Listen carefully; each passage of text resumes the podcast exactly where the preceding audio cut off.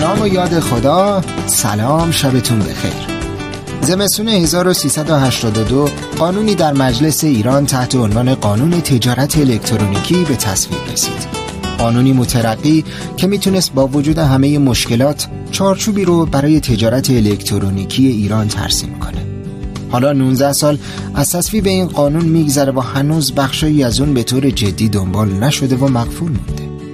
اگه به بندای 31 و 32 این قانون نگاهی داشته باشیم با موضوع گواهی الکترونیکی و امضای الکترونیکی مواجه میشیم. بر مبنای این بندا هم یه آینامه اجرایی تنظیم شده که در اون یه مرکز گواهی الکترونیکی تحت عنوان مرکز ریشه کشور شناخته میشه. این مرکز زیل شورایی فعالیت می‌کنه که نمایندگانی از وزارت سمت، بانک مرکزی، وزارت اطلاعات و دیگر ارگانهای مهم حاکمیتی در اون حضور دارند. مسئولیت این مرکز بر عهده مرکز توسعه تجارت الکترونیکی قرار داره. این در حالیه که در بیش از یه دهه گذشته همیشه زمزمه هایی در خصوص ایجاد مرکز ریشه مستقل توسط بانک مرکزی شنیده می‌شد. بانک مرکزی سالها تلاش می‌کنه مرکز ریشه‌ای مجزا ایجاد کنه تا امضای الکترونیکی بانکی در این چارچوب انجام بشه. البته این آغاز اختلاف جدی بین بانک مرکزی و مرکز توسعه تجارت الکترونیکی در این سالیان شده.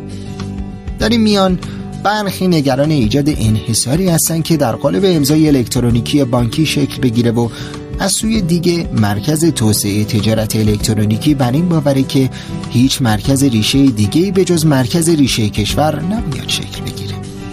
حالا حدودا نزدیک به دو دهه از این اختلاف نظر میگذره و عملا نظام بانکی به دلیل همین اختلاف نظرها نتونست از مزیت های این سرویس استفاده کنه.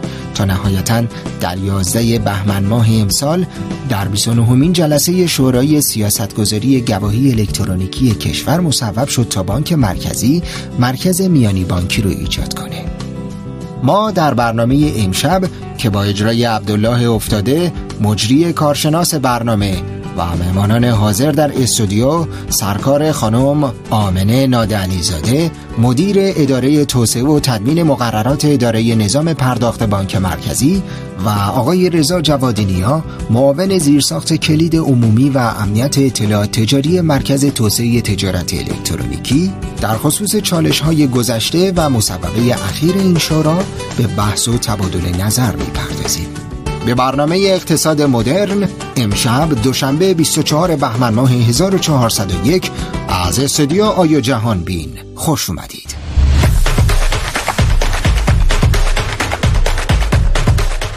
شرکت آرمان وفاداری آریا شما را به تماشای این برنامه دعوت می کند. بسم الله الرحمن الرحیم. سلام و عرض ادب و شب بخیر خدمت بینندگان عزیز. امیدوارم هر کجا که هستید سالم و تندرست باشید.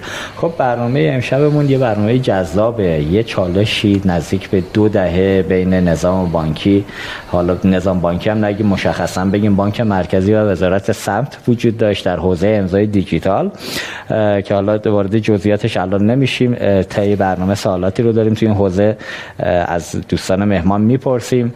بالاخره گویا یکی دو هفته پیش این چالشه به سرانجام رسید آقایون به تفاهم رسیدن و خانم ها البته به تفاهم رسیدن مسائل گذاشتن کنار و خدا رو شکر قبول کردن که در سمت وزارت سمت دوباره این سمت و سمت و کنار هم میگیم مرکز میانی بانک مرکزی تاسیس بشه. حالا اینکه با چه روشی با چه متدی تا کجا می‌تونن به بانک مرکزی سرویس بدن موضوعاتی که تو برنامه امروز بهش می‌پردازیم. من خوش میگم خدمت خانم دبلیزاده آقای جوادینی ممنون که در برنامه اقتصاد مدرن قبول زحمت کردید حضور دارید. هر چند خانم ها مقدما خانم نادرلیزاده اگر اجازه بدید ما با آقای جوادینی چون می‌خوایم وارد یه سابقه تاریخی بشیم با آقای جوادینی موضوع رو شروع کنیم. آقای جوادینی من خواهشم اینه یه گزارش از اقدامات مرکز ریشه در کشور که تو چه حوزه هایی کار کردن چه فعالیتی داشتن در مورد ساختارش که به چه شکل هست این حوزه. یه توضیح مختصری بفرمایید که وارد بحث بشیم به این بهانه. سلامت باشید بسم الله الرحمن الرحیم عرض سلام و ادب دارم خدمت شما سرکار خانم و بینندگان محترم برنامه.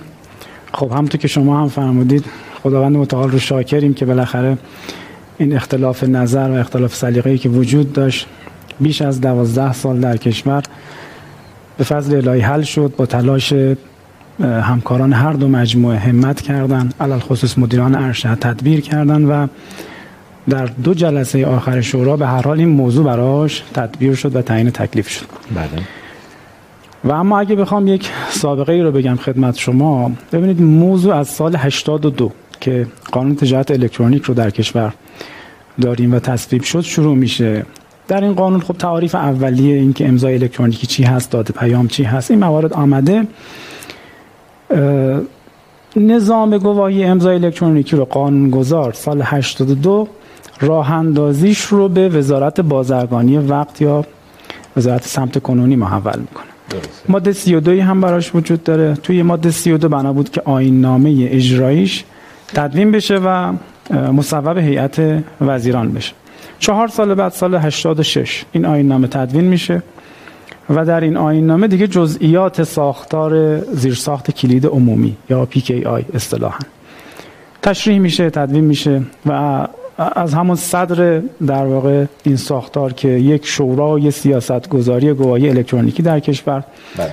بنا بود تشکیل بشه متشکل از نمایندگانی از دولت شامل وزارت بهداشت خود وزارت سمت وزارت اطلاعات وزارت های دیگه. نمایندگانی از دولت در سطح در واقع معاونین وزیر و مدیران ارشد.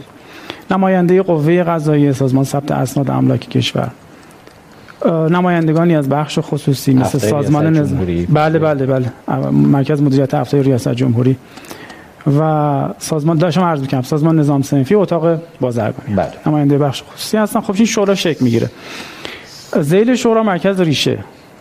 بلافاصله در وزارت سمت مشخصا در مرکز توسعه تجارت الکترونیک تشکیل میشه و به عنوان اولین میانی میانی خود وزارت سمت که بعدها به میانی عام مشهور میشه. به خاطر بله. اینکه این اختیار رو بهش بیدن که تا گواهی هایی رو که سایر حوزه هنوز ورود نکردن درش مرکز میانی راه اندازی نشده این اجازه رو بهش دادن که برای اون حوزه ها گواهی صادر بکنه. و بعد یواش یواش سایر میانی ها به تدریج شکل می‌گیره تا الان که در خدمت شما هستیم. پنج تا مرکز میانی دولتی مجوز گرفتن سه تا مرکز میانی خصوصی مجوز گرفتن که وزارت نفت وزارت بهداشت وزارت اقتصاد که سازمان بورس به نمایندگیش مجوز گرفته. و خب سه تا خود وزارت سمت و سه تا مرکز خصوصی که مجوز این حوزه رو دریافت کردن و خب اخیرا هم که دیگه بانک مرکزی این مجوز رو گرفته. و خب فرصت دارن که تا یه مدت محدودی بعد از گرفتن مجوز عملیات اجرایی رو راه اندازی بکنن و عملیاتی سازی بکنن. مگه اجازه بدید همینجا وارد بحث بشیم های جوادینی ها الان ما پنج تا سازمان دولتی گفتید که مجوز دارن و یکی دو تا هم خصوصی. سه تا. این- سه تا خصوصی. این مجوزی که الان به بانک مرکزی گرفته با مجوز اون پنج تا دولتی ها بگیم تفاوتش کجاست؟ تفاوتی دارن از نظر ماهیتی و شکلی؟ خیر از نظر ماهیتی شکلی و فنی تکنیکال تفاوتی ندارن. تفاوت در در واقع نحوه تعاملی است که با شورا می‌خوان بکنن. ببینید تفاوت این بانک مجوزی که به بانک مرکزی داده شد اینه که بانک مرکزی مجاز بود که برای حوزه امضای الکترونیکش سند سیاست تدوین بکنه. خب. چیزی که می‌تونم بگم در مراکز میانی اولین بار بود که اتفاق افتاد. تا پیش از این سایر مراکز سند دستورالعمل اجرایی تنظیم می‌کردن. ببینید ما مرکز ریشی سند سیاست های واحد داره. بله. بر اساس این سند یه سری بایدها و نبایدها رو درش ذکر کرد حالا مراکز میانی می اومدن بر اساس این سند سیاست ها CPS بله. یا دستورالعمل اجرایی می نوشتن در خصوص بانک مرکزی و شرایط خاصی که در واقع ایجاب می‌کرد شورا تصمیم گرفت که این اجازه رو به بانک مرکزی بده که سند سیاست ها رو تدوین بکنه و مصوبه شورا بشه که حالا تحت عنوان خط مشی مراکز بانکی منتشر حالا شده. همون سند سیاست ها رو بانک مرکزی تدوین می‌کرد توی همین سالهایی که از دست رفت. متاسفانه به خاطر این اختلاف نظرها حدودا 12 سال چالش وجود داشت دیگه. می‌داد به وزارت سمت و مرکز ریشه همینی که الان خودش عملا اتفاقی که افتاده حالا جلوتر بهش می‌پردازیم. مجوز مرکز میانی رو گرفتن به جای چیزی که فرمودید یه سیاست گذاری یا خط مش مشخص میشه. خب همینو قبلا می‌دادن به عنوان بانک مرکزی به همه مراکز دولتی که دارن کار می‌کنن. فرایند اجرایی شروع می‌شد. شما در همین که اینجا دارید مصوب می‌کنید و قبول می‌کنید غیر از این هم قبول نمی‌کردید تا پیش از این ما می‌گفتیم چون بانک مرکزی می‌خواد مرکز میانی بگیره میبایستی دستور عمل اجرایی یا سی پی اس بده. یعنی پذیرش نمی‌شد که CPS بده. ولی خب توافقی که صورت گرفت و خلاصه گفتگوهایی که انجام شد بالاخره شورا اجازه داد که بانک مرکزی CPS بدهد. البته مطابق قانون هم هست یعنی پشتوانه قانونی هم داشت.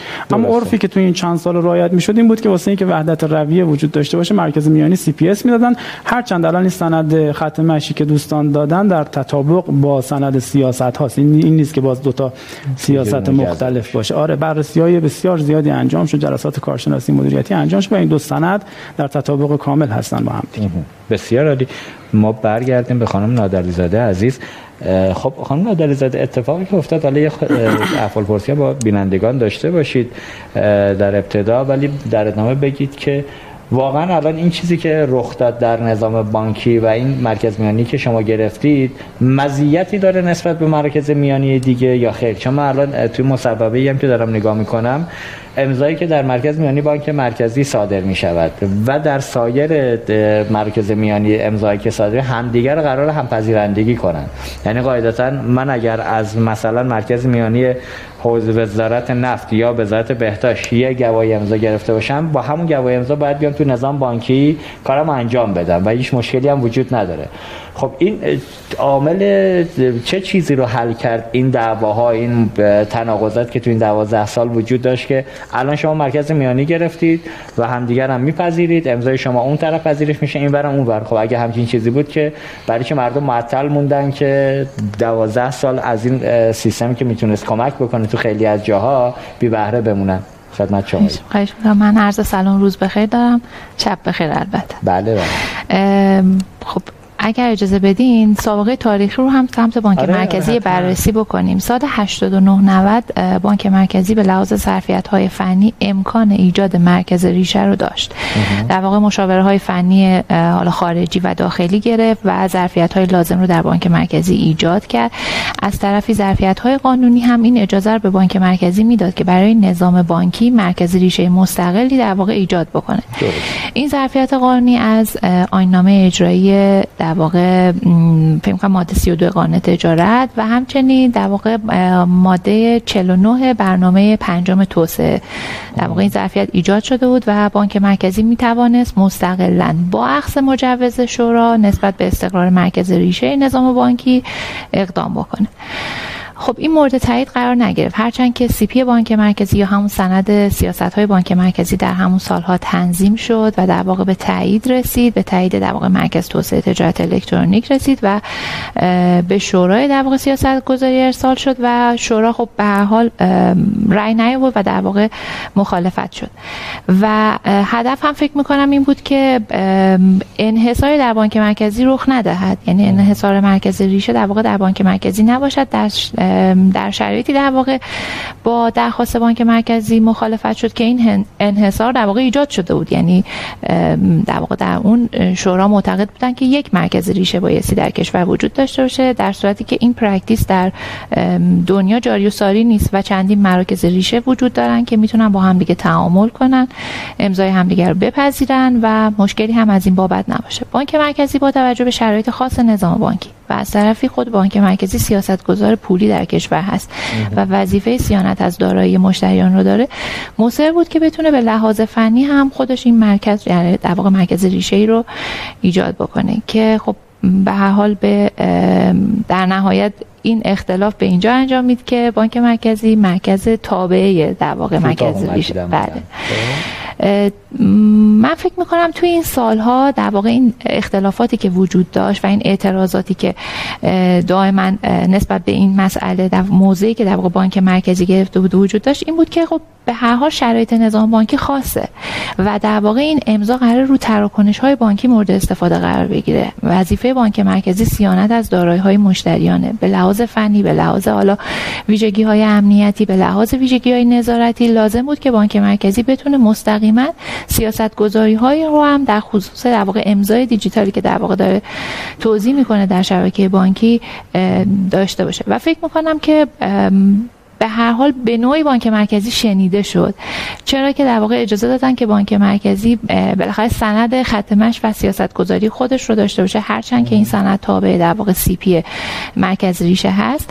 و به هر حال در این سند هم بانک مرکزی در واقع انعطاف لازم به بانک مرکزی داده شد بتونه در واقع سیاست های خودش رو وارد بکنه.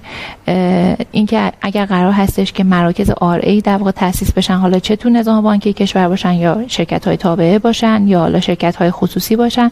بانک مرکزی امکان در واقع احراز صلاحیت این شرکت ها امکان اینکه این مجوز رو به بانک ها بده که اونها بتونن دفاتر در واقع ثبت نام باشن یا در واقع سابسیه بانک مرکزی باشن. به نوعی در این سند پوشش داده شد. حتی یه بخشی رو توی مصوبهش داره که بانک مرکزی دیتا رو می‌گیره از درخواست کننده تاییدیه اول رو میده ولی صدور مجوز باز به مرکز ریشه برمیگرده. درست میگم؟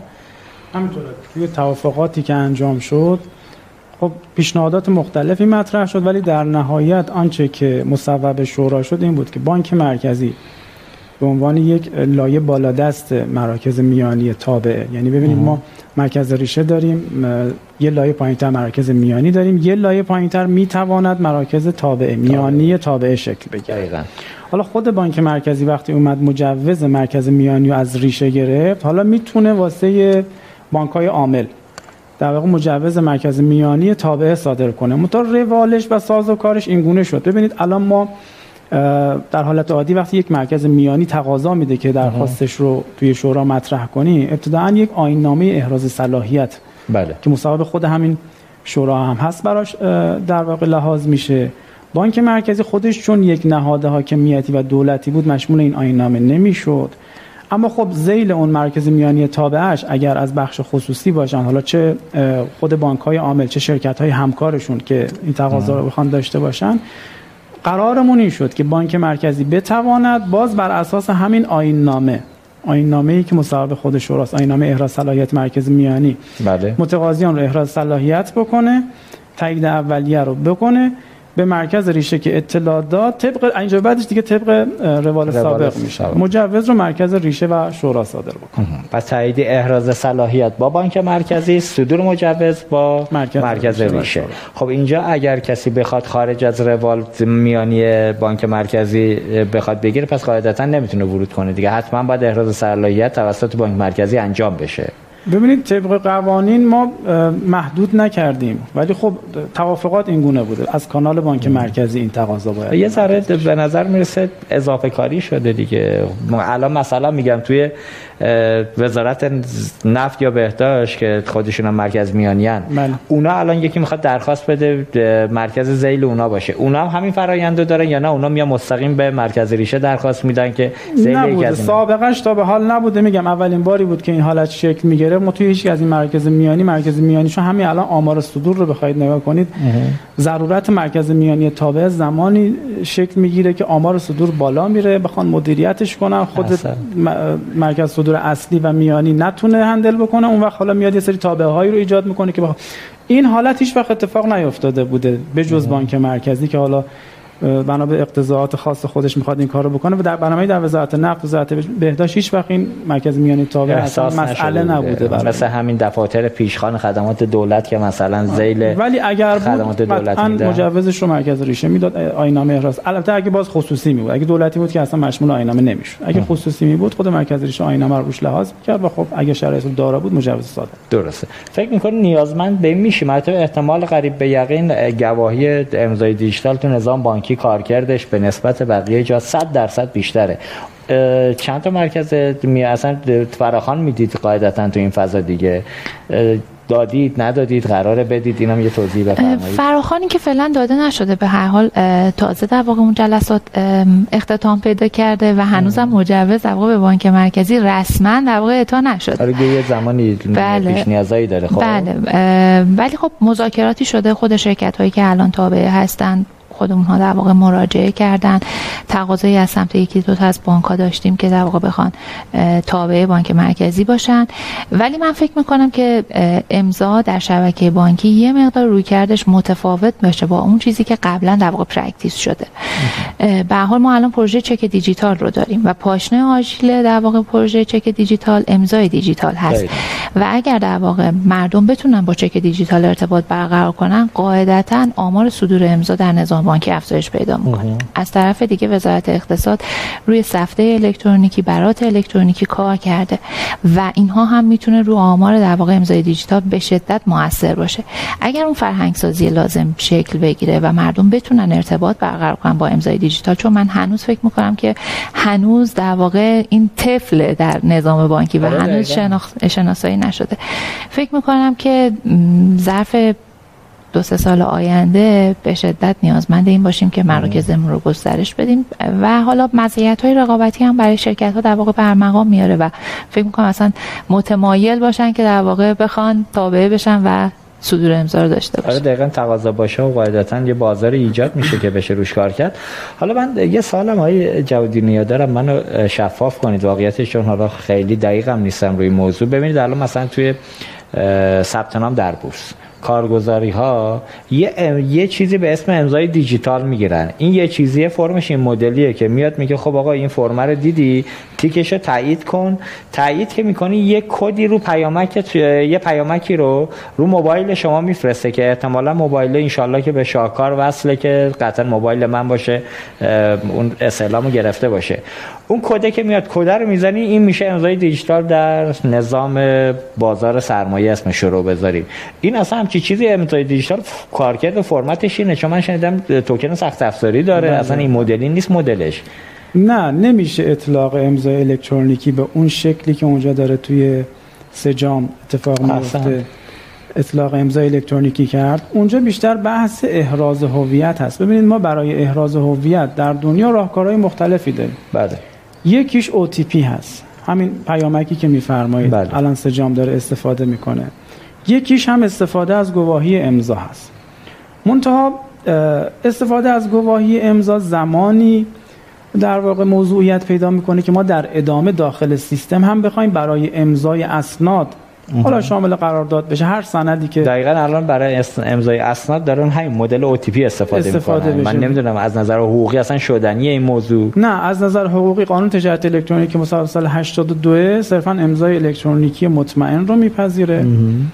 و در محاکم قضایی هم اگر دعوای حقوقی اختلافی شکل بگیره صرفا همین امضای الکترونیکی پذیرفته شده است. آنچه که دوستان در واقع دارن استفاده می‌کنن بحث احراز هویت و OTP هست که خب از نظر مقایسه ای بخوام بگم وضعیت امنیتی امضای الکترونیک به مراتب در واقع محکمتر از OTP هست. توی امضای الکترونیک من به عنوان یک کارمند میام میرم یکی از مراکز احراز هویت میشم یه امضای فرمتش رو بگید. اصلا این چه مدلی این امضای الکترونیکه.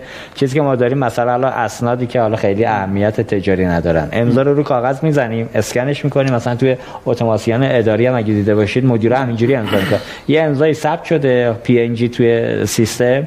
پای اسناد که می‌رسه تایید که می‌کنه و امضا میشینه پای امضای مدیر به عنوان مثال. یا توی نامه های اداری خیلی غیر رسمی این اتفاق. اونجا یه شناسه یکتا مثل کد ملی واسه افراد صادر میشه. این فرایند این بخشش هم اگر بگید برای بینندگان باز می‌تونه جذاب باشه.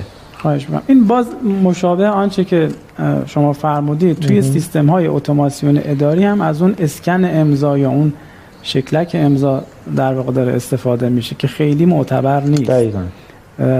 ولی توی این چند سال اخیر دارم عرض می‌کنم خدمت شما. چند تا از این همین تولید کنندگان نرم افزارهای اتوماسیون مکاتبات رو. هم ما رفتیم سمتشون هم خودشون استقبال کردن. مجهز شدن به اون امضای الکترونیکی با تعریفی که ما توی قانون مصوب داریم. و به این معناست که امضای الکترونیکی رو قبلا میرن از یکی از مراکز میانی دارای مجوز. حالا همین هایی که عرض کردیم که می‌تونه بانک مرکزی هم باشه می‌گیرن. و حالا فرمت های مختلفی هم داره. سخت فرمت سخت افزاری هست فرمت نرم افزاری هم هست. منتها توی سطوح مختلف این تعریف در واقع ذکر میشه. تو همین سند سیاست هایی که عرض کردم خدمت شما درش چهار تا سطح اطمینان مختلف دیده شده. از ریسک پایین متوسط ریسک زیاد و خیلی زیاد. ما سخت افزاری رو در واقع از ریسک متوسط به بالا الزام رو داریم واسش. ولی برای مثلا سطح یک الزامی برای توکن سخت افزاری نداریم. حالا پذیرنده های امضا به تناسب ریسکی که توی اون سامانه هاشون خودشون احسا می‌کنن میان از یکی از این سطوح اطمینان ما استفاده می‌کنن. چرا به این مجوز که عملا برای مرکز میانی بانک مرکزی گذاشتید تا کلاس سه اطمینان مجوز دادید؟ درخواست خود بانک بوده. یعنی طراحی ها در سمت بانک مرکزی به گونه ای بوده که نیاز بانکی نهایتا تا سطح سه میت می شده پاس می شده و آره دیگه سطح چهار رو درخواست ندادن. توی ارزیابی ها هم ما لحاظ نکنیم و همون سطح سه رو براشون لحاظ کردیم. بسیار عالی. خب برگردیم خدمت شما مجدد. یه بخش از سال قبل من مون خانم عدالی زاده که همون بحث مشکلات در گذشته رو باز به شکلی میشه بهش برگشت. الان این چیزی که به عنوان مرکز میانی خود بانک مرکزی گرفت و آنچه که دیگران هستن و همپذیرندگی رو هم دارید انجام می‌دید تش شما که البته گفتید کوتاه اومد بانک مرکزی مد نظرش این نبود ولی احتمالا به خاطر اینکه مسیر باز بشه دیگه بیشتر از این کسب و کار گرفتار این دعوا و چالش های دو تا نهاد دولتی نشن کوتاه اومدید. ولی مزیت خاص رقابتی دیگه هم داره این فضا یا نه؟ ارز کم خدمتون این که بانک مرکزی تونست سند در واقع سیاست ها و خط مشی خودش رو داشته باشه این بزرگترین مزیتی بود که حالا تو این کوتاه به چی اشاره می‌کنه که خیلی مهم بود برای شما؟ تو سیاست ها ببینید به یه سری شرایط فنی در واقع اشاره می‌کنه. شرایط نظارتی در واقع مورد تایید خود بانک مرکزی در واقع در اون سند نوشته شده و حالا الان دقیقا خاطرم نیست که حالا به چه مزیت های دیگه ای در واقع ما اونجا تو سند بهش اشاره داشتیم ولی بیشتر مطلوب ما روی مزیت های در واقع روی وضعیت های نظارتی بود که تو اون سند پوشش داده شد. درسته. فکر می‌کنم یک سال و نیم پیش بود اگه اشتباه نگم شاید کمتر. یه نامه رو بانک مرکزی رسما به نظام بانکی زد گفت غیر از نماد شرکت خدمات الکترونیک در حوزه گواهی امضای دیجیتال بانک ها حق ندارن جای دیگه برون و جای دیگر اصلا مورد قبولمون نیست. اون الان دیگه با این مسببه با این چیزی که اتفاق افتاده دیگه نامه ملغا شد دیگه. درست میگم؟ ببینید بانک اگر قرار باشه امضای دیجیتال برای مشتریش صادر بکنه منحصرا بایستی بیاد از مرکز میانی مستقل بانکی امضای دیجیتال بگیره. خب این که شد تناقض. تو مصوبه گفتید اگر چیزی که اگر بانک خودش بخواد رأسا امضای دیجیتال صادر بکنه خب. قاعدتا بایستی در واقع به بانک مرکزی مراجعه داشته باشه ولی نظام بانکی می‌تواند امضاهایی که در واقع از سایر مراکز میانی تحت نظارت ریشه صادر شده اونها رو هم در خدمات خودش پذیرش کنه چالش ایجاد نمی‌کنه. بالاخره بین من مشتری قاعدتا مشتری در نهایت باید بره به سمت گرفتن امضای دیجیتال دیگه. فرضاً من رفتم از وزارت نفت گرفتم یا بهداشت. و بیام تو بانک بانک بگه که آره اگه داره بگید. شما. ببینید موضوع پذیرش هم تا که توی مصوبه هم آمده. از هر دو طرف پذیرفته شده است و در واقع الزام اصلا. هر دو طرف ملزم شدن به اینکه بعد از اینکه مرکز میانی بانک مرکزی شکل گرفت. تمامی گواهی هایی که مرکز میانی تابعه زیل بانک مرکزی صادر می‌کنن در سایر سامانه های دولتی پذیرفته بشه و بالعکس. دقیقا. چند تا مرکز میانی دیگه دارن گواهی صادر می‌کنن اون طرف پذیرش بشه نکتهش کجاست؟ نکتهش اینجاست. ببینید یه جاهایی از قبل اومدن مرکز میانی واسه حوزه های مختلف گرفتن بله. حوزه نفت رو داریم حوزه بهداشت نسخه الکترونیکی پرونده الکترونیکی. اونجا شکل گرفته وزارت اقتصاد رو سرکار خانم مثال زدم در پروژه سفته و برات اونجا باز امضای الکترونیکی داریم صادر می‌کنیم. و در جاهای مختلف. فرض بفرمایید برای صنعت بیمه هم این اتفاق میفته بله. تفاوت اینجاست که اگر من متقاضی گواهی قبلا سر و کارم به یک کدوم از این حوزه ها افتاده باشد آها. و گواهی دریافت کرده باشم طبق روال مصوب شورا. خب. از هر کدام از این مراکز میانی چه میانی عام یا وزارت سمت باشه چه میانی بهداشت به چه الباقی وقتی که حالا بنا به نیاز گذرم میفته به سیستم بانکی فرض فرمایید حالا شاید در آینده برای افتتاح حساب با امضا بتونم کاری بکنم. برای چک مثلا بخوام با امضا کاری بکنم. اینجا اگر من گواهی دارم که از قبل توسط یکی از مراکز میانی صادر شده و معتبر تاریخ انقضاش نگذشته سیستم بانکی نمیپذیره خب. اما من فرض فرمایید گواهی ندارم از قبل. تازه می‌خوام برم استارت کارم شروع کارم با یکی از پروژه بانکی است خب اینجا مسلما از همون مرکز میانی بانکی گواهیم رو عکس می‌کنم. چه فرقی می‌کنه؟ من از زاویه دید مشتری آقا من اگر داشتم که خب پذیرش اگر دارم که پذیرش. اگر ندارم خب همونجا برام صادر میشه دیگه. خب من خونم نزدیکتره به اون مرکز میانی که وزارت نفت خب مثلا یه داره. پذیرش میشه.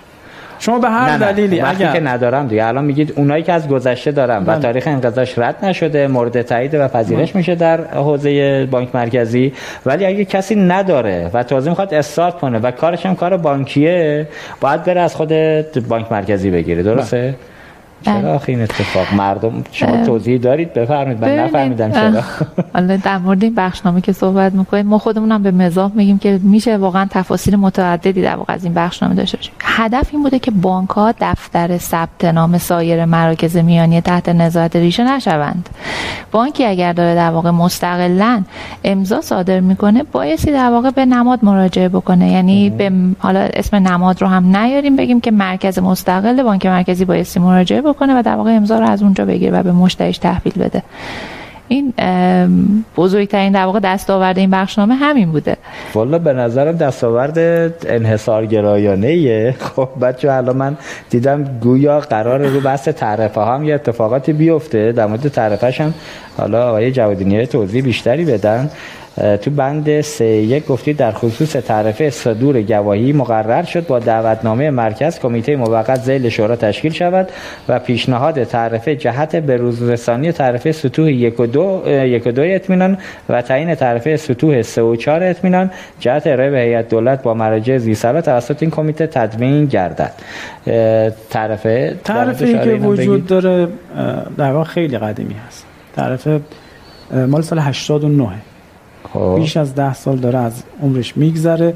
مبالغ مبالغی هست که مربوط به همون دوران چقدر عددش اگه امکان داره بگید حالا چیزی یه؟ جدولی داره که باز دقیق ترش رو می‌تونید تو همون جدول توی سایت مرکز ریشه ببینید. اما میانگین عرض می‌کنم با توجه به انواع مختلف گواهی گواهی دولتی هست خصوصی هست و بسته به وظایفی که قرار تو اون سامان اتفاق بیفته میانگین عرض بکنم بین 25 تومن هست برای سطح دو و برای سطح یک حدود 13 تومن.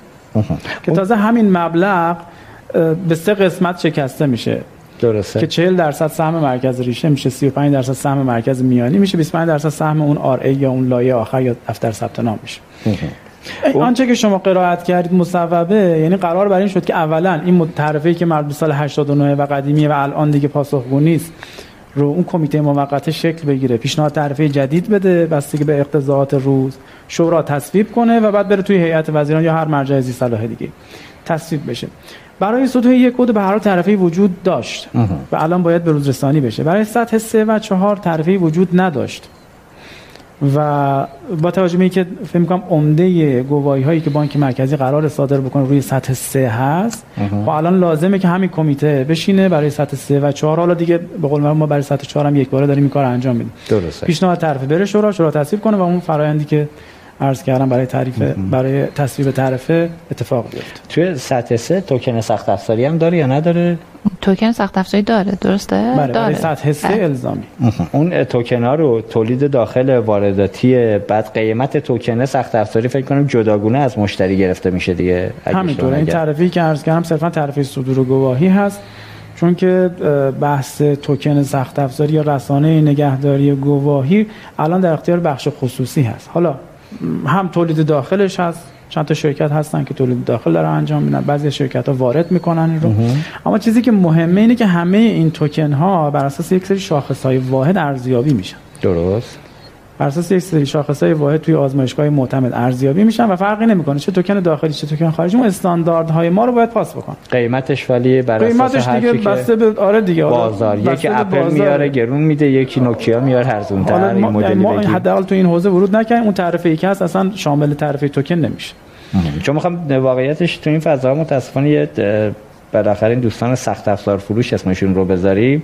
خودشون بلدن چجوری بازار رو ایجاد بکنند نشه مدلی که حالا هر کسی هر جوری دوست داشت تعرفه گذاری کنه.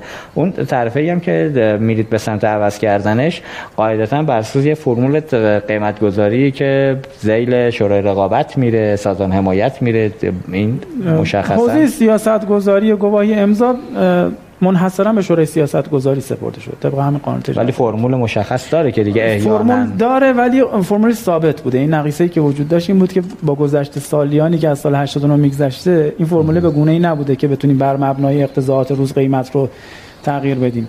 ولی خب انشالله حالا با حضور همین کمیته احتمالا این موضوعی که شما میفرمایید رو باید درش ببینیم که دیگه آره 5 سال دیگه 4 سال دیگه گذشت دوباره مبتلا به این موضوع نباشه. دقیقاً یه فرمی بریم جلو. ما بحث طرف گذاری اصلا تو مملکتمون از صنعت خودرو گرفته تا مخابراتمون. همه رو که نگاه می‌کنی هر چی هر کسی هر مدلی که دوست داره داره کار می‌کنه. این روزا هم که شورای رقابت و صنعت خودرو عجیب دعوا دارن در بورس کالا که بالاخره این به صورت همون قیمتی که شورای رقابت گذاشته واگذار بشه یا ببرن در بورس کالا با قیمت بالاتری بفروشن. خب ما اگه اجازه بدید یه میان برنامه ببینیم و برمیگردیم. مجدد خدمت بینندگان عزیز هستیم.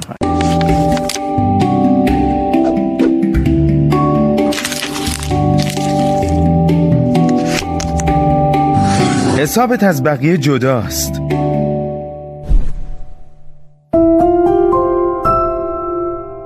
بلو بانک ولی دوست داشتنی. خب امیدوارم که بینندگان عزیز تا اینجا برای لازم رو برده باشن. از الان هم نوید بدم برنامه ها رو سعی داریم می‌کنیم که تقریبا دیگه روی یه ساعت ببندیم. من خواهش می‌کنم مهمانم خلاصه تر صحبت کنن. خانم نادلی زاده و آقای جوادینی که لطف داشتن تا اینجا خیلی خوب پاسخ دادن.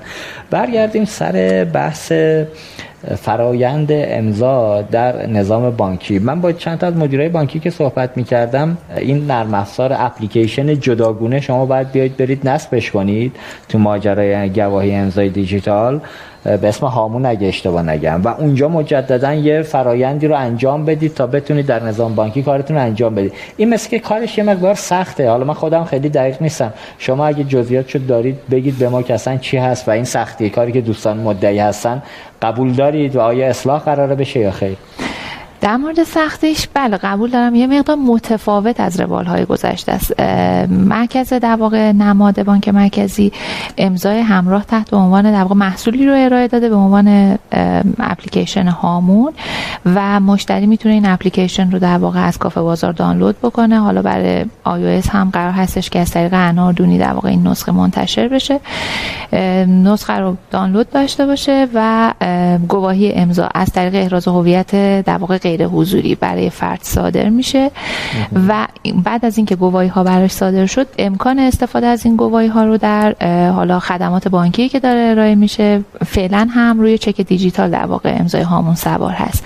قرار هستش استفاده بشه. قاعدتا مراحل احراز هویت غیر حضوری یه مقدار دشواره. مثل در واقع همون مراحلی هستش که ما تو سجام داشتیم. استعلام شاهکار وجود داره برای تعلق شماره موبایل.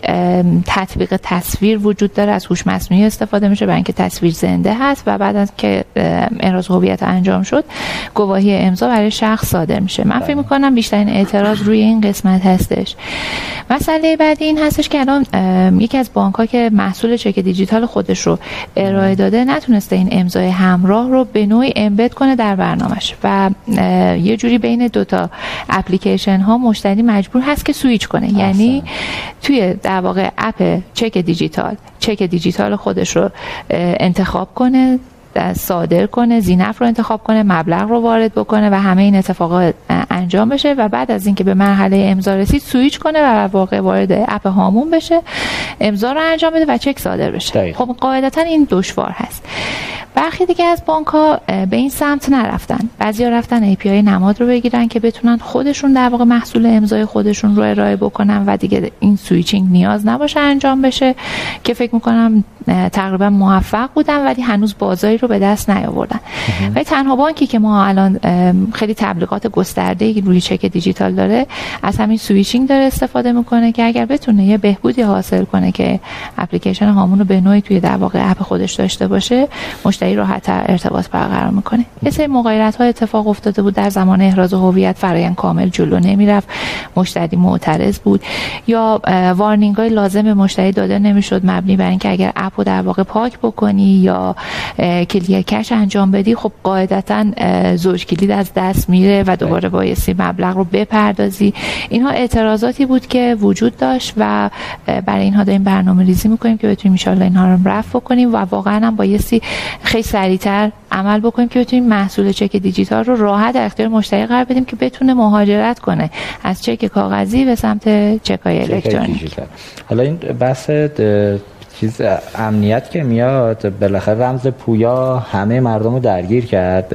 این اپلیکیشن های رمزسازی هم که بانکاست اومدن ایجاد کردن که به جای اینکه پیامک بشود رمز پویا اپلیکیشن های رمزساز رمز رو بسازن که خب با استقبال مردم هم مواجه نشد چون فرایندش سختی بود. مثل همین چیزی که الان میفرمایید خب بالاخره رو اپلیکیشن صدور چک دیجیتال یه ویجت اضافه بشه و این همون API از نماد گرفته بشه یا حالا هر اسمی که بعدا در براش می‌ذارید. همونجا بتونه احراز هویت انجام بده و دیگه کار برای چی دو تا اپلیکیشن مج... مردم مجبور بشن نصب کنن که حالا iOS هم که می‌دید اناردونی که احتمالاً 400 تا بعد پول بدن برای یه دونه اپلیکیشن iOS به یه پلتفرمی که ما هم نمی‌دونیم بالاخره این هم شده بازار مکاره.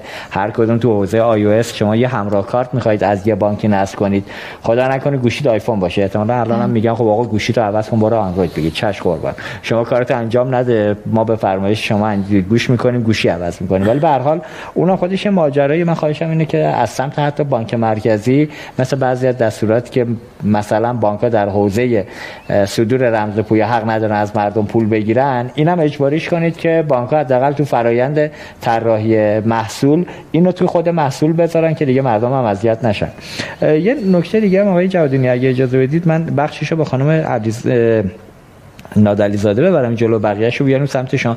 بحث ممیزی از مرکز گواهی بانکی یه بخشش که خود بالاخره مرکز میانی بانکی رو طبق مصوبه مرکز ریشه میاد به صورت حالا پسینی و اینجوری که حالا نوشتید پیشینی دارید و پسینی که پسینی احتمالا ممیزیش بدونی که اطلاع بدید یهو میرید اونجا ناظران میرن تیکاشون رو می‌زنن که آیا رایت شده یا نشده. مدل اینه دیگه درسته؟ هر دو حالت هست. هر دو حالته. خب بالاخره این بازدید سرزده می‌رفتن. این دوستان و مدیران دولتی کار این مدلی می‌کردن یه شوی تبلیغاتی. یه سرزده می‌رفتیم ببینیم کار می‌کنن بچه ها یا کار نمی‌کنن. حالا خب حالا تو حوزه نظارت های مدلی که قطعا باید سرزده برن.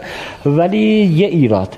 بانک مرکزی همین الان سرش به شدت چلوغه من اینجا می‌بینم که الان خود بانک مرکزی که مرکز ریشه ممیزی می‌کنه ولی اون مرکز میانی که تابعه بانک مرکزی مرکز میانیش قرار تأسیس بشوند باز خود بانک مرکزی ورود کرده برای ممیزی این موضوع. احتمالا یه شاپرکی اونجا هم شبیه به شاپرک ایجاد بشود و نظارتاش هم شبیه به اون باز ممیزی که الان شاپرک می‌کنه بانک مرکزی شبیه به اونم انجام بده. چرا کار خودتون رو سخت می‌کنه خانم؟ نادلی زاده همین الان سختی کار ندارید خداییش؟ نه سخت نیست افتاده. اصلا نگران سختی مشغلش نباشین. بانک ها ذاتا تحت نظارت بانک مرکزی هست دقیقا. خب وقتی قرار هستش که امضای دیجیتال توضیح بکنن یا سابسیه در واقع بانک مرکزی بشن قاعدتا نظارتش با بانک یه نهاد مستقل زیر نظر که مورد تایید خود بانک مرکزی هم هست. کاری که تو دنیا اروپا هم می‌کنه دیگه. بانک مرکزی خودش وارد اجرا نمیشه. میگه یه نهاد نظارتی ایجاد می‌کنیم. حتی خود بانک مرکزی را ممیزی می‌کنن البته در خارج از کشور. اینجا ما یه نهاد نظارتی ایجاد بکنیم. اون بیاد کارای این مدلی بانک مرکزی رو انجام بده که خودتون گرفتار نشید. من حالا در مورد مدل های نظارتیش در خود بانک مرکزی در واقع برنامه‌ریزی هاش داره انجام میشه. ولی به دلیل اینکه بانک ها تحت نظارت بانک مرکزی هستن بانک مرکزی خودش مشتاق هستش که این وظیفه رو برداره و نظارت و ممیزی بانک داشته باشه. ببینید این حسنای زیادی هم برای رگولاتور داره و هم برای نظام بانکی داره. انعطافی که بانک مرکزی می‌تونه در در واقع نظارتش داشته باشه می‌تونه به بانک ها کمک بکنه. و از جای دیگه سختگیری هایی که بانک مرکزی داره باز هم اینجا می‌تونه موثر واقع بشه. یا شناختی که بانک مرکزی از نظام بانکی داره روی این نظارت به نظر من می‌تونه موثرتر باشه. اجازه بدید اینجا با تو مخالفت کنم. توی دنیا مدل اینه که میگن ما مجوز دادیم ریسک و مسئولیت با خودت. آستانه جریمه رو اونقدر بالا در نظر می‌گیرم که خود جرأت نکنی که بخوای بری تخلفی رو انجام بدی. یعنی نیازی نیست من هر روز بیام تو رو چکت کنم. کاری که متاسفانه ما در کشور داریم برعکسش عمل می‌کنیم. میریم حضوری فیزیکی خودمون رو درگیر می‌کنیم بعد توی بعضی از جرایم هم اونقدر آستانه جریمه کمه. مثلا در مورد قمار. فکر می‌کنم اگه یه قماربازی رو پیدا بکنن که نه تنها قمار می‌کنه بلکه شرایط فضای قمار رو هم قمارخونه هم ایجاد کرده باشه چیزی که من خوندم تو قانون حالا نگیم دوستان نرید قمارخونه را بندازید چون جریمش کمه چیز خوبی نیست. ولی فکر می‌کنم چهار ماه زندان داشت با 3 4 5 میلیون جریمه. اونقدر آستانه یه چیزش کمه بازدارندگیش کمه که اصلا قماربازه واسه خودش واسش اصلا مهم نیست. خب گرفتن چهار ماه میرم یه پول کلانی می‌گیرم میرم. اینجا من با این دید میگم که کاش بانک مرکزی گرفتار نکنه خودش تو این فضا مجوز دادید مسئولیت رو رها کنید آستانه جریمه بالا که خودش خودش رو تنظیم کنه. خود تنظیمگری اتفاق بیفته که بتونید حداقل به موضوعات دیگه ای بپردازن دوستان در بانک مرکزی. شما تو این بحث ممیزی مرکز میانی نکته ای دارید؟ همون موضوع پسینی و پیشینی که شما فرمودید. ببینید وقتی که یک متقاضی در واقع می‌خواد مرکز میانی راه اندازی کنه یه سری ممیزی ها قبل از مجوز شکل می‌گیره. بله. که آیا شرایط رو داری واجد و شرایط اونچه که طبق مصوبات شورا هست رو داری یا نه. اپلیکیشن هاش سخت افزاراش نرم افزاراش آنچه که قراره تو این حوزه به کارگیری بشه قبلش ارسال میشه به یک آزمایشگاه معتمدی که بالاخره اون حد اقل ها رو پاس می‌کنه یا نه. اینها میشه در واقع ممیزی های پیشینی قبل از اینکه مجوز داده بشه. بعد از اینکه مجوز داده شد هر دو حالت همون سرزده هم منظم. یعنی ما حداقل یک بار در سال صورت منظم که طبق آیین نام داخلی میبایستی ممیزی از مرکز میانی داشته باشیم. سرزادهش هم که خب حسب نیاز انجام میشه. درسته. اما آنچه که در واقع توی مصوبات تصمیم گیری شد براش در خصوص بانک مرکزی این بود که ما فقط از همون لایه بعد از مرکز ریشه که میشه اون مرکز میانی بانکی بنا شدیم ممیزی رو انجام بدیم. و دیگه همطور که سرکار خانم فرمودن وارد ممیزی های مرکز تابع ما نشیم. ولی گزارش ممیزی که انجام میشه باز به نحوی به مرکز ریشه و به شورا ارائه بشه که در جریان باشیم. اگر اونجا خلاصه تو این گزارش ها مواردی رو دوستان کشف کردن به اطلاع شورا و مرکز ریشه هم رسونده بشه درسته. تو مصوبه اخیر که حالا مصوبه 29 جلسه شورا بوده بند یک یکش گفته برای مرکز میانی بانکی یه گواهی الکترونیکی با بازه اعتبار هفت ساله صادر شده. این یعنی چی؟ یعنی یه license ی دادید هفت سال اعتبار داره بعد دوباره بانک مرکزی باید بیاد تمدیدش کنه؟ ببینید ساز و کار فنیش حالا اینجا باید خود technical تر باید صحبت بکنیم. اینه که خود مرکز ریشه گواهی خودش به خودش میده بله. self-sign یا خود امضاست. خب. این گواهی اولیه که مرکز ریشه داری طول عمری داره. بسته به طول عمر خود مرکز ریشه. حالا میبایستی که یک بخشی از طول عمر مرکز ریشه رو به یکی از مراکز میانیش بده. البته درخواست بانک مرکزی عددش بیشتر از هفت بود اما آنچه که آمد توی شورا این بود که حالا certificate ی که برای مرکز میانی بانک مرکزی صادر میشه هفت سال باشه. بعد از هفت سال مجددا میاد توی شورای سیاست گذاری کمیته نظارتی حضور داره که اون کمیته مجددا بعد از هفت سال باید اینو صادر بکنه. محدودیتی که ایجاد شده باعث میشه که حالا خود بانک مرکزی که هفت ساله گواهیشو داره می‌گیره حالا که میاد واسه مرکز در واقع میانی تابعش می‌خواد گواهی بزنه باید هفت سال به پایین گواهی بزنه و حالا به سررسیدش که می‌رسه مجددا این فرآیند تکرار میشه تا زمانی که بالاخره خب این چه مزیتی داره؟ 7 سال نه 5 سال 5 سال نه 20 سال. مزیتش چیست در واقع حالا فلسفه وجود این 7 سال و 5 سال یه جور ابزار نظارتی است برای شورا. که بالاخره بعد از هفت سال تصمیم گیری میشه اونجا دوباره واسش که آقا تو تو این هفت سال عملکرد خوبی داشتی مطابق سند سیاست ها عمل آها. کردی نکردی. و خب حالا مثال می‌زنم چه بسا توی همین مرکز میانی خصوصی که خب مجوز داده می‌شد ابتدا به ساکن سه ساله داده می‌شد.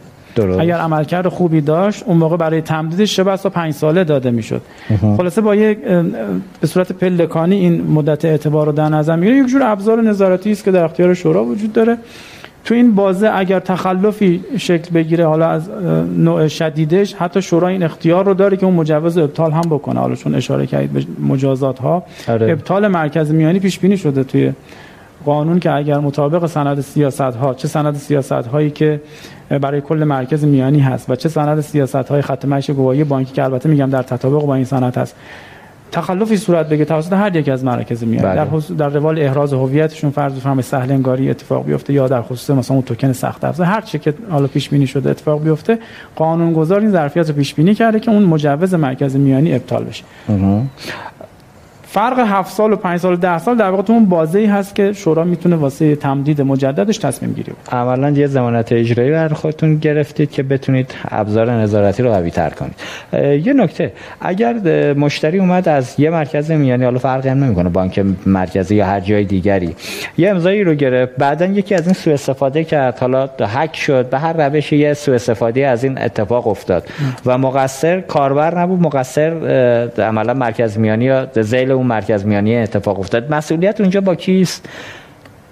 ببینید مرکز ریشه قبول می‌کنه خسارت که به مردم وارد شد. مرکز میانی یا حتی اون شرکت زیر مجموعه. من برای پاسخ به این سوال لازمه که خورده تشریح بکنم فرآیند آره صدور امضا رو. ببینید مرکز میانی چی کار می‌کنه؟ کار مرکز میانی و عملا دفتر ثبت نام زیلش. احراز هویت متقاضی دقیقاً. آیا من جواد نیا که مراجعه کردم به یک دفتر ثبت نام ثبت نام همانی هستم که ادعا می‌کنم؟ وقتی که احراز هویت به درستی انجام بشه مطابق ضوابط انجام بشه مطابق سند سیاست ها انجام بشه دیگه اون کلید خصوصی که روی توکن صادر میشه از اینجا به بعد تحویل خود متقاضی میشه. هر سوء استفاده ای هم که از این توکن اتفاق بیفته مسئولیتش به عهده خود متقاضی است. کجا مسئولیت به عهده مرکز میانی و مرکز صادر کننده است؟ آنجا که در این فرایند رسیدگی به اختلاف به این برسیم که آقا روز اولی که گواهی می‌خواستی صادر کنی تحویل متقاضی بدی احراز هویت درستی صادر اتفاق نیفتاده. بعد بله. برای حسن می‌خواستی صادر کنی اشتباها برای حسین صادر کردی. حالا یا سهون یا عمدن. حسین اونجا مسئولیت متوجه مرکز میانی و دفتر ثبت نام است. اما نه اگه احراز هویت به درستی شکل بگیره محکم اتفاق بیفته. اونجا بعد حالا توکن تو بری تحویل شخص غیر مجاز دادی مسئولیت طبق قانون با خود با خود فرده. اوکی من همین بخشش برام مسئله بود. یه بخش دیگه خانم نادری زاده در حوزه استفاده از مراکزی که ذیل بانک مرکزی می‌خوان ایجاد بشون. آیا فقط بانکان؟ فینتک ها می‌تونن بیان یا شرکت های زیر مجموعه بانک ها فقط می‌تونن بیان. محدودیتی دارید برای فراخوانی که احتمالا در آینده می‌دید یا نه؟ نه هیچ محدودیتی فعلا وضع نشده. با توجه به اینکه تو CP هم دست ما باز گذاشته شده مبنی بر اینکه هم بانک ها و هم شرکت های خصوصی که خود بانک مرکزی اینها رو احراز صلاحیت می‌کنه و من هیچ محدودیتی فعلا مد نظر نیست. اونجا تو اون مجوزی که حالا اسمش اگر مجوز بذاریم یا گواهی که می‌دید مثل مثلا این فراخوانی که برای دادن مجوز PSP ها که آقا کفایت سرمایه هزار میلیارد باید داشته باشی اینجا همچی شرایطی نداره. به هر حال ببینید کسی که می‌خواد sub CA بشه یا تابعه بشه قاعدتا بایستی یه سری شرایط رو داشته باشه. من فکر می‌کنم آقای جوادی نیاز تو صحبتاشون توضیح دادن که تمامی این تابعه ها حالا به لحاظ فنی به لحاظ مکان فیزیکی و حالا یه سری شرایط دیگه بایستی یه شرایط هایی رو در واقع احراز کنن و بعد بتونن این مجوز رو دریافت کنن. بنابراین یه حداقل هایی هم اینجا دیده خواهد شد. چیا هستن اون حداقل؟ ها ببین اون بحث فنیش قاعدتا اصلا چیزی نیستش که بشه چشم پوشی کرد.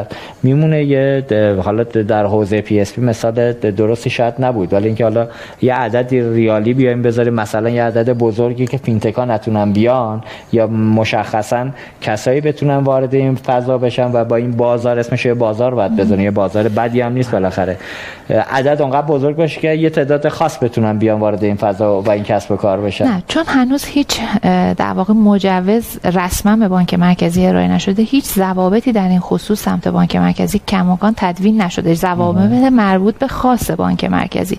ضوابط مشخص که حالا به هر حال مرکز ریشه و خوش قواعد خاص خودش رو داره. دقیقا. ما داریم راجع به ضوابط خاص در واقع بانک مرکزی صحبت می‌کنیم که نامه دارید می‌کنید. اگه اجازه بدید من نامه رو توضیح چون آره نامه احراز صلاحیت داریم. اونو من ندیدم البته. نامه خب. الان تو همین مصوبه‌ای که جلوی شما هست اگر بخوانید گفته بانک مرکزی درسته که احراز صلاحیت انجام میده. احسن. ولی مطابق با نامه احراز صلاحیتی که مصوبه شوراست. دقیقاً. حالا این نامه چه می‌گوید؟ نامه دو بخش عمده داره. یک سری شرایط عمومی رو گفته. که آقا متقاضیانی که درخواست مرکز میانی تابعه دارن میبایست این شرایط عمومی رو پاس بکنن. دقیقاً. که خب حالا چیز سخیرانه یعنی همه جا هم عرفه. آنچه که اینجا مهمه اون شرایط اختصاصی هست که واسه مرکز میانی لازم شرایط اختصاصی هم به دو قسمت تجربه و تخصص تقسیم شده.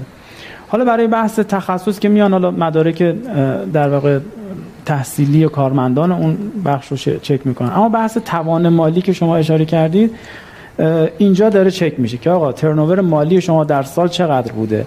و همه این آیتم ها کنار هم گذاشته میشه به یه امتیازی باید برسی. حالا چه از توی تجربه بهش می‌رسی چه از توی تخصص بهش می‌رسی. البته رتبه انفرماتیک هم الان حداقل سه لحاظ شده. حداقل خب. رتبه انفرماتیک با سه داشته باشه تا بتونه وارد شرایط تخصصی بشه. مجموع این اگه اون نصاب امتیاز داشته باشه می‌تونه مجوز مرکز میانی تابعه بگیره اون آیین نامه پس عملا بانک مرکزی نمی‌تونه خارج از اون آیین نامه ضوابط مش دیگه ای بذاره. آیین نامه به هر حال همونطور که تو مصوبه بهش اشاره شده ملزم هست بانک مرکزی مطابق این آیین نامه احراز صلاحیت بکنه و اینکه حالا مگر اینکه بخواد چیزی سختگیرانه تر از این نمی‌دونم اونجا همچین هدفی وجود داره بخواد اظهار یا نه ولی آنچه که برای شورا ملاک همین آیین نامه است و برای مرکز ریشه همین آیین نامه است نکته ای هست؟ اون ورد یا نه؟ هنوز بهش فکر نکردید من عرض کردم هنوز در واقع بانک مرکزی ضوابط خاص خودش رو در واقع تدوین نکرده که بخواد سوار کنه روی اون آیین نامه. بسیار عالی من تقریبا موضوعات اصلیم تموم شد. فریم البته ندارم دیگه. فریات هم پرسیدم چیزایی که داشت. ولی اگر نکته باقی مونده در انتها خانم نادلی زاده خدمت شما هستیم. ممنون. مرسی از اینکه این برنامه رو تشکیل دادید. متشکرم. متشکر از شما. پاسخهای شفافی که دادید. آیه جوادینی شما هم اگر نکته پایانی مونده خدمتتون هستیم. شما زحمت کشیدید مرور کردید روی همه موارد که خب اتفاق خوبی بود. یه نکته که فکر می‌کنم بهش اشاره بکنیم خوب باشه اینه که مرکز میانی تابعه بعد از اینکه مرکز میانی بانک مرکزی مجوزش رو گرفت و در واقع اون سند CP ش رو تصویب کرد مشابه سایر مراکز میانی اونا باید دستورالعملی تصویب بکنن که اسمش می‌ذاریم CPS. مرکز میانی تابعه به هر حال این CPS ها رو دارن که در واقع با تایید اولیه بانک مرکزی اتفاق میفته و در نهایت با تصویب مرکز ریشه و شورا خوب بود که به این موضوع اشاره بکنیم. بحث های ممیزی و بحث های آزمایشگاه رو هم اشاره بهش کردیم همه باز این مرکز میانی تابع آنچه که تو حوزه تخصصی و در نظام بانکی گواهی و در نظام امضای الکترونیکی بخواد لحاظ بشه همه این نرم افزارش میبایست مجوز در واقع آزمایشگاه که توی مصوبه به عنوان مجوز افتا بهش اشاره شد. بله داشته باشن و بعد از اینکه خلاصه این تاییدیه رو گرفتن می‌تونن به صورت عملیاتی شروع به صدور گواهی برای متقاضیان. بسیار همالی متشکر از هر دو عزیز و بزرگوار که تو برنامه بودید. ممنونم. بالاخره برنامه امروز هم حالا برگزار شد. الحمدلله خبر خوبش این بود. برای نظام بانکی که این چالش بزرگ در حوزه امضای دیجیتال دیگه اسمش شد الکترونیک نذاریم بگیم دیجیتال حل شد. ولی برای خود من شخصا بازم مشخص نشد. بالاخره پذیرش گواهی دیجیتالی گواهی امضای دیجیتالی که قبلا صادر شده توسط یه مرکز میانی گذشته همون گواهی می‌تواند در نظام بانکی هم همچنان اعتبار داشته باشه تا اعتبارش تموم بشه منقضی بشه و اونی هم که نداره بره از بانک مرکزی بگیره کارش را میفته. ما نفهمیدیم چه جوری هر دو طرف کوتاه اومدن. بالاخره مسئله حل شد. ولی مهمتر از هر چیزی اون بود که مشکل مردم و نظام بانکی توی این موضوع حل شد. آرزوی توفیق سلامتی برای همه عزیزان دارم. شما رو به خدای بزرگ میسپارم. شبتون بخیر. خدا نگهدار همگی. امیدواریم از تماشای این برنامه لذت برده باشید. شرکت آرمان وفاداری آریا.